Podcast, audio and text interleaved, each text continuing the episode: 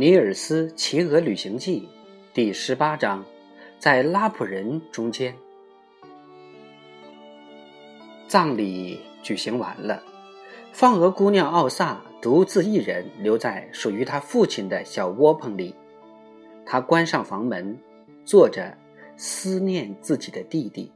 最后，她伏在桌子上痛哭起来。没有小马茨，我以后可怎么办呢？他呜咽着，夜已经很深了。放鹅姑娘几天来十分劳累，她哭着哭着就睡着了。她在梦中见到小马茨走进屋子，来到她身边。现在，奥萨，你该走了，去找父亲去。他说：“我不知道他在什么地方。”怎么去找呢？别担心，小马茨像平常那样急促而又愉快地说：“我给你派一个能够帮你忙的人来。”这时候，放鹅姑娘奥萨听到有人在敲她房间的门，她还沉浸在梦境中，搞不清楚是真的有人敲门还是幻觉。不过，他还是站起身来，去把房门打开。他想到，现在一定是小马茨答应给我派来的人来了。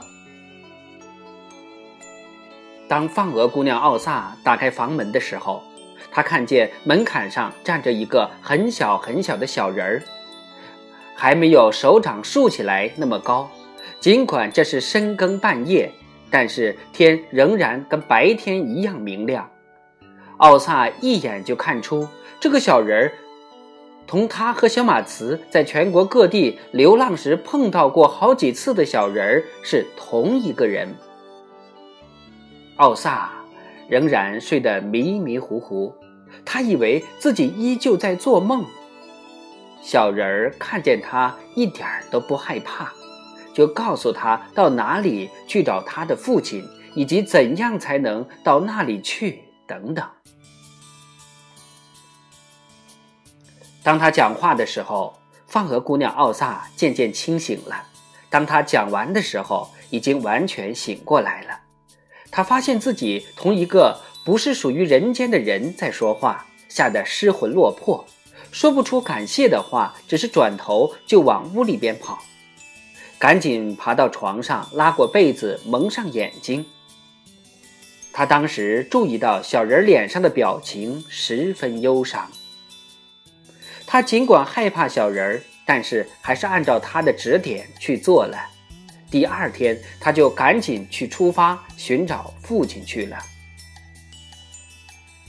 在马尔姆贝里矿区以北几十公里的地方，有个小湖，叫做鲁萨亚莱。湖西岸有一个拉普人居住的小居民点。当时从矿区到这个小湖没有旅客火车，只有运送石子的火车。放鹅姑娘奥萨记得，小人说的父亲就在鲁萨亚莱湖西岸驻扎着营地的拉普人那里。他在矿区工人和工程师们的帮助下，搭乘运石子的火车来到这里寻找父亲。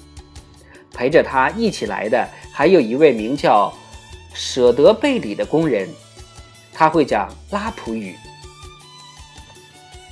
七月的一天下午，鲁萨亚莱一带雨大得令人害怕，很多拉普人都钻进了帐篷，围火坐下，喝着咖啡。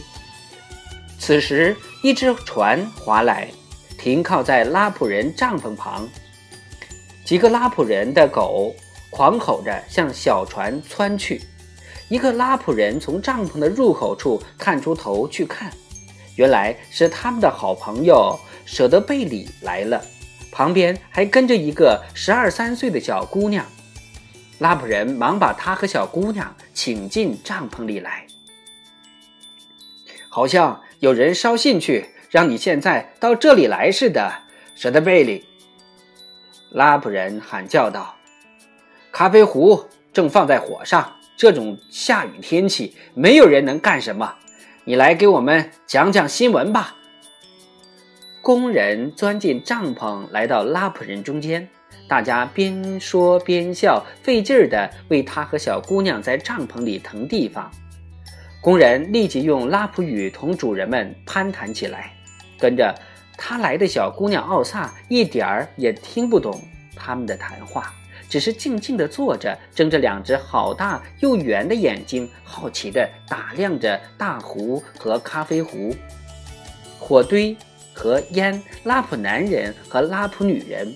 孩子和狗，墙和地，咖啡杯和烟斗，色彩鲜艳的服装和用鹿角刻出来的工具等等。这里的一切一切对他来说都是新鲜的，没有一样是他熟悉的东西。但是他突然垂下眼皮，不再看东西了，因为他注意到帐篷里所有的人都在看着他。奥萨知道舍德贝里肯定是在向他们说一些关于自己的事儿，他不希望舍德贝里过多的谈论他。他现在最想知道的是，这些拉普人认识不认识他父亲，知不知道他父亲在什么地方。他本来希望他一到这里就会见到父亲，可是帐篷里的所有人都是拉普族人，没有父亲。他看到。拉普人和舍德贝里越说越严肃。拉普人摇着头，用手拍着前额。这一下，奥萨感到十分不安。他再也坐不住了，就问舍德贝里：“他们知道我父亲吗？”他们说：“他出去打鱼去了。”工人回答说：“他们不知道他今晚上是不是会回到帐篷里来。”不过，只要天气稍好一些，他们就会派人去找他的。这是清晨，天气十分晴朗。拉普人中间最卓著的人物乌拉塞尔卡说要亲自去寻找奥萨的父亲容阿萨尔森。奥萨的父亲现在是一个见了孩子就恐惧的人。乌拉不知道怎样把他女儿来找他的消息告诉他，因此他不着急着走，而是蹲在帐篷里，在思忖容阿萨尔森这个人。在乌拉塞尔卡考虑问题的时候，放鹅姑娘奥萨和一个拉普族小男孩阿斯拉克一起坐在帐篷前聊天。阿斯拉克上过学，会讲瑞典语。他给奥萨讲萨米人的生活，并且向他保证说，萨米人的生活比其他所有人的生活都要好。我觉得在这里生活挺可怕的，奥萨说道。你不知道你在说些什么，阿斯拉克说。你只要在这里住上一个星期，你就会看到我们是全世界最幸福的人。如果我在这里住上一个星期的话，我一定会给帐篷里的烟呛死的。”奥萨回答说。“你可别这么说。”拉普男孩说，“你对我们一无所知。我要给你讲讲个故事，你听了这个故事以后就明白了。”很久很久以前。一种叫做黑死病的疾病在全国蔓延开来。我不知道这种疾病在我们那么靠北的真正萨米人地区流行过，但是这种病在耶斯姆特兰却十分猖獗。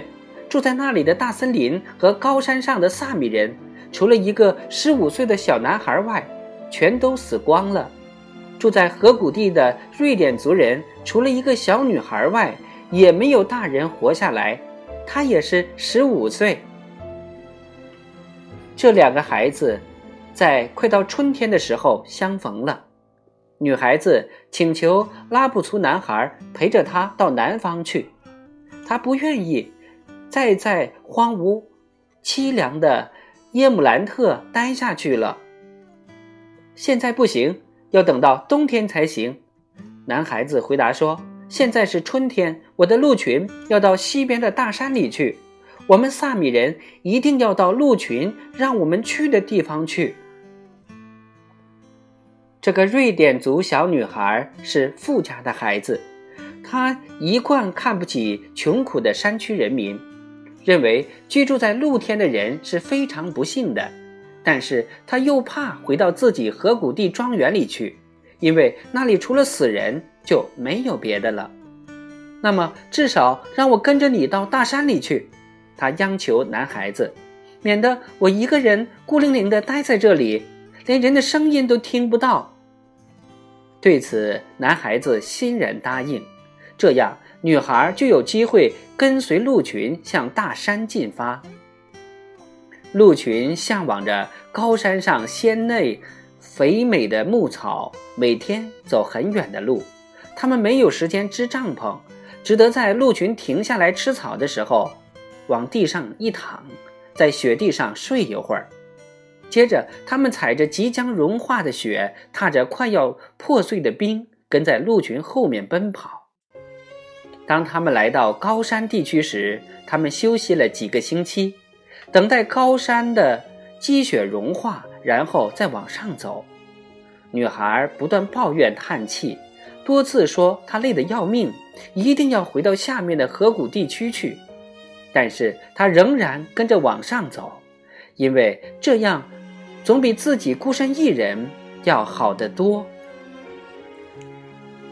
当他们来到高山顶上之后，男孩在一块面朝高山小河的美丽的绿草坡上为女孩搭起了一个帐篷。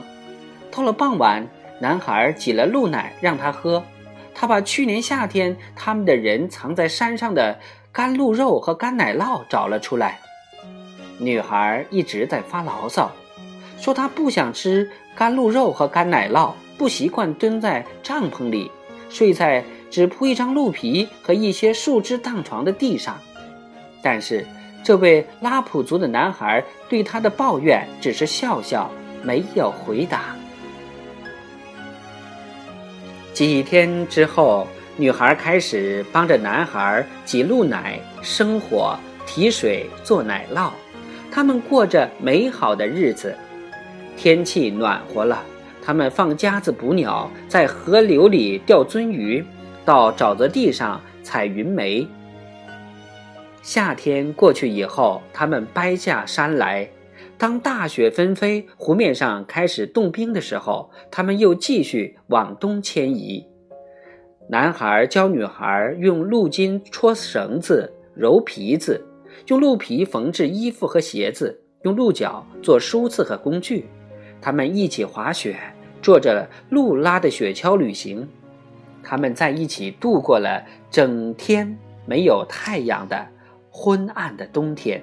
到了几乎整天都有太阳的夏天的时候，男孩子对女孩说：“现在他可以陪他往南走了，去寻找他本族的人。”但是这个时候，女孩子却惊讶地看着他。我已经过了差不多一年的萨米人生活，女孩说，在大山里和森林中自由自在地游荡了这么长时间，我不能再返回我本族的人民那里，在狭窄的房子里生活了，请不要赶我走，让我留下吧。你们的生活方式比我们的好得多。女孩在男孩子那里住了一辈子。从来没有再想回到河谷地区去，奥萨，只要你在我们这里待上一个月，你就永远也不想再离开我们了。拉普族男孩阿斯拉克用这些话结束了他的故事。他的父亲乌拉塞尔卡在一旁听他们讲话，也想出了应该怎样去告诉容阿萨尔森关于他女儿来找他的办法。